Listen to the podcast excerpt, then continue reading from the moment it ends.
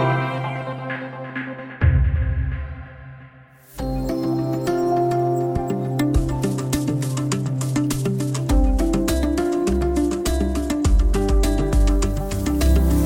Kraven på bojkott av Frankrike växer sig starkare i flera muslimska länder. President Emmanuel Macrons islamistkritiska uttalanden efter mordet på historieläraren Samuel Paty har väckt skarpa reaktioner, inte minst i Turkiet och från president Erdogan. Studio DN idag om en politisk kris med potential att sprida sig. Jag heter Lasse Bengtsson.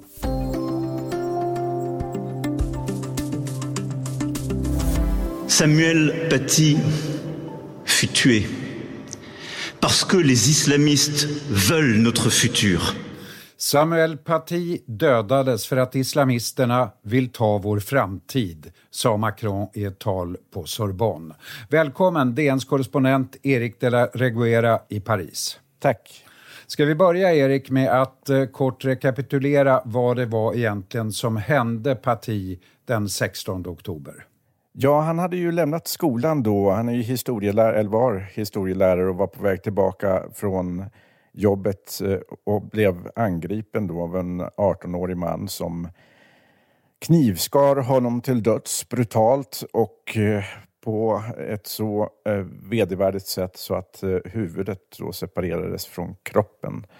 Eh, gärningsmannen eh, tog en bild på det här och la ut på Twitter. Det tog snabbt bort, men det fanns en texten till den där bilden där det stod att det här gjordes för att eh, ja, i praktiken avskräcka andra lärare från att använda de så kallade Muhammed-karikatyrerna som eh, publicerats i Charlie Hebdo tidigare i, i undervisning. Det här, och det var också riktat mot president Macron direkt personligen.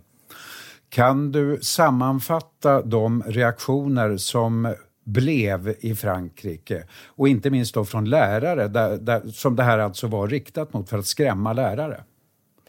Alltså det här har ju väckt väldigt starka känslor här i Frankrike. Inte minst för att skolan har en så otroligt central roll i det här landet eh, som symbolladdad roll verkligen som bärare av republikens värden.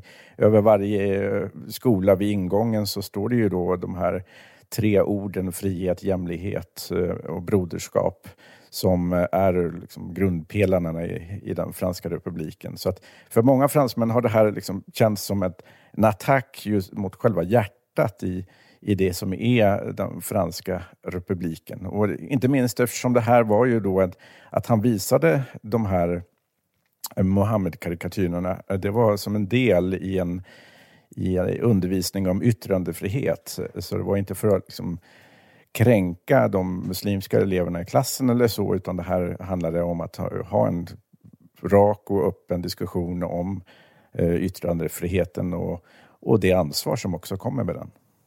Men Frankrike har då alltså en stor muslimsk befolkning, ungefär fem miljoner. Hur var reaktionerna där? Hur kan man sammanfatta det?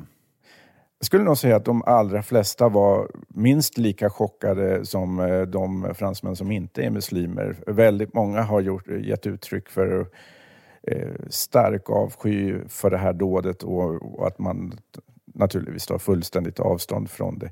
Eh, sen så finns det de som är kritiska till hur regeringen har eh, agerat efter dådet och att eh, man tycker att eh, man tar det här alldeles för långt och att, att åtgärderna riktas mot mot uh, muslimer i allmänhet snarare än bara mot de allra mest radikala grupperna då som kan, möjligtvis kan ställa sig bakom en, en sån här, ett, ett sånt här dåd.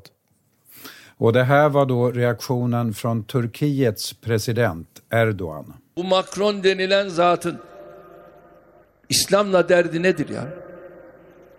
Müslümanlarla derdi nedir? Macron'un zihinsel noktada bir tedaviye ihtiyacı var. President Macron behöver genomgå ett psyktest, sa Erdogan. Vilka, Erik, har de franska reaktionerna varit på hans mycket fräna uttalande? I Frankrike har man ju av tradition en, slags diplomatisk tradition av att inte bemöta sånt här särskilt eh, öppet och rakt. Men det här var så pass eh, flagrant att eh, man ändå har reagerat ganska kraftigt. Utrikesministern har protesterat och man har kallat hem sin ambassadör från Turkiet för konsultationer, som man säger. Och det, så att det här är en diplomatisk konflikt av rang, skulle jag vilja säga, som är, har potential att uh, bli, bli betydligt värre de närmaste veckorna. För nu har ju Erdogan tagit ytterligare ett steg vidare. Han uppmanar också till bojkott av franska varor. Det kommer också reaktioner i andra muslimska länder, till exempel mäktiga Pakistan och Macrons porträtt bränns. Hur ser man på allt det här? Ja, om man ska förstå det här så måste man ju dels eh, förstå att det är oerhört känsligt såklart att avbilda profeten Muhammed i många muslimska länder och särskilt på, på det sätt som profeterna profeten har avbildats i eh, de här karikatyrerna där man driver med, med Muhammed och även med religionen i sig. Eh, men det är inte enbart detta, alltså, för det, det finns ju naturligtvis en, eh, en eh, slags eh, motvilja mot detta bland många troende muslimer. Men i många länder så finns det också en, en, en tradition bland makthavarna att vara extremt kritiska mot satir i sig. Så att satir i sig är inte någonting som ses som särskilt normalt i många av de relativt auktoritära muslimska stater som, eh, där man nu för fram kritik mot detta. När vi kommer tillbaka ska vi tala mer om Frankrike, om religionsfrihet och islam.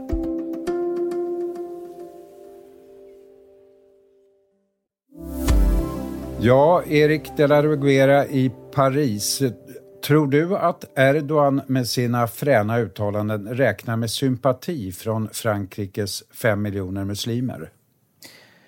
Ja, det gör han säkert. Men jag tror också det är mycket ett spel för, för hemmapubliken. Det här är ett sätt för honom att eh, visa upp sig själv som försvarare av hela världens muslimer och även vinna poäng på att eh, attackera en, en eh, politiker som Macron som han i vilket fall redan är i konflikt med, inte minst när det gäller eh, Libyen där Frankrike och Turkiet har i praktiken hamnat på olika sidor ganska ofta i, i inbördeskriget där, men också i östra Medelhavet där man har eh, ja, en, en, laddad situation där när det gäller eh, de olika eh, ambitioner som Turkiet och Grekland har vad gäller kontroll av naturresurser.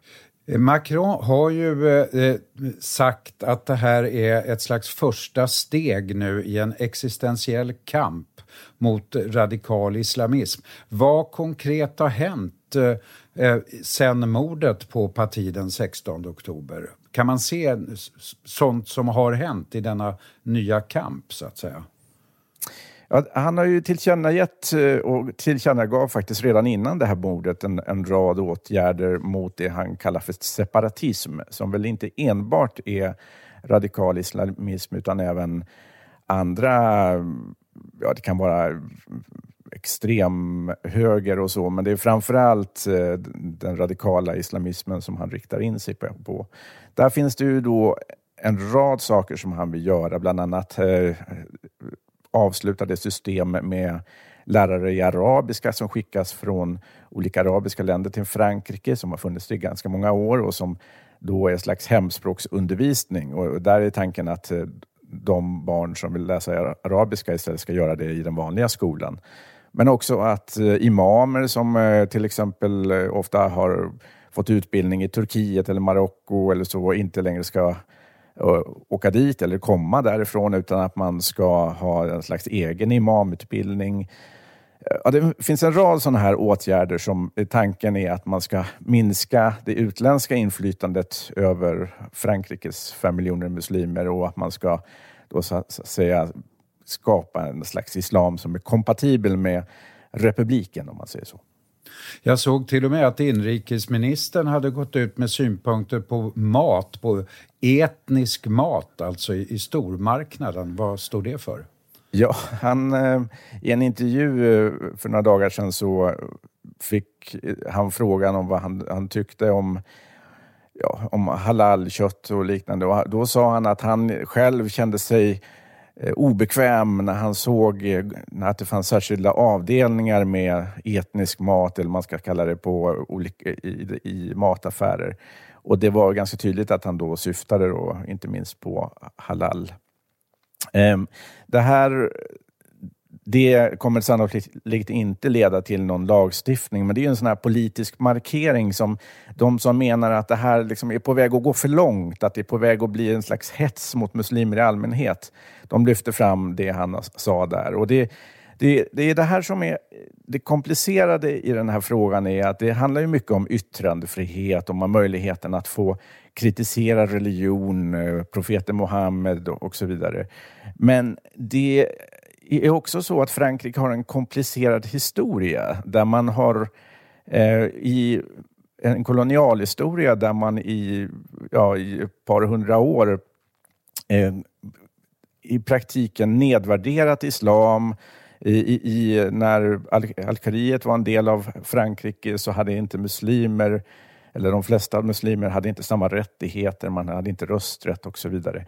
Och den, här, eh, den här koloniala historien lyfts fram, inte minst här i Frankrike, av de som är kritiska till Macrons åtgärder nu. Och där man menar att det går liksom inte att jämföra den katolska kyrkans eh, maktambitioner på 1800-talet med, med den situation som är idag. För det är ju det som, när man talar om eh, åtskillnaden mellan stat och religion i Frankrike, så är det ju ofta just eh, detta man, man, man liksom pekar på att nu, situationen är idag ungefär som den var på 1800-talet när katolska kyrkan försöker ta, ta kontroll, så vi måste verkligen hålla bort religionen från, från staten. Men idag har vi en minoritet av muslimer som har den här historien av att ha blivit diskriminerade som grupp som bor i Frankrike. Och det gör den här eh, frågan extra känslig, komplicerad och möjlig att exploatera för politiker som Erdogan.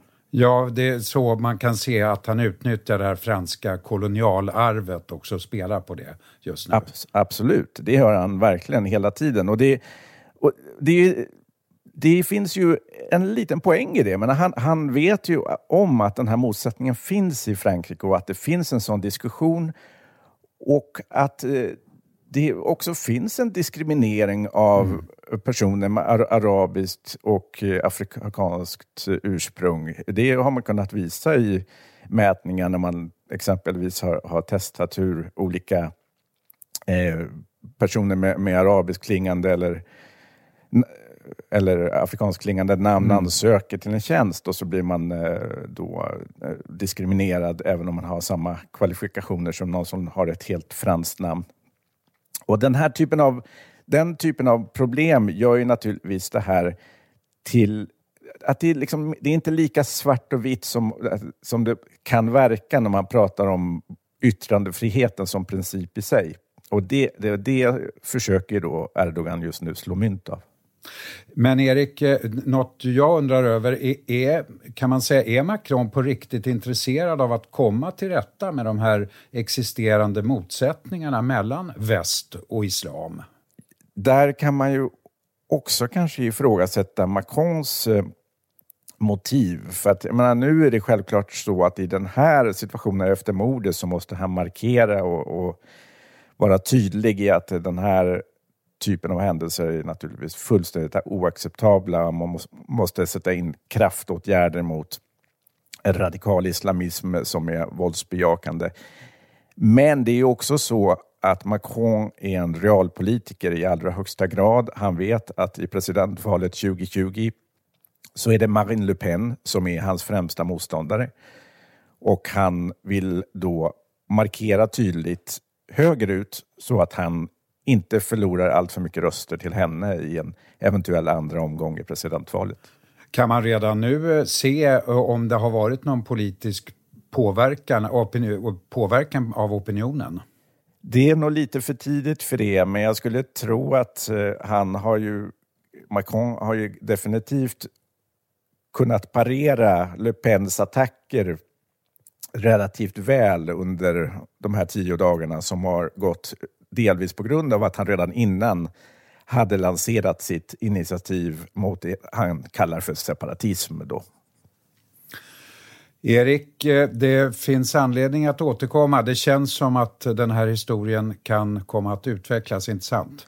Jo, det finns en sån potential, inte minst därför att båda sidor på något sätt har att vinna på ökad polarisering. Inte minst Erdogan då, som egentligen bara känner att han kan vinna på detta.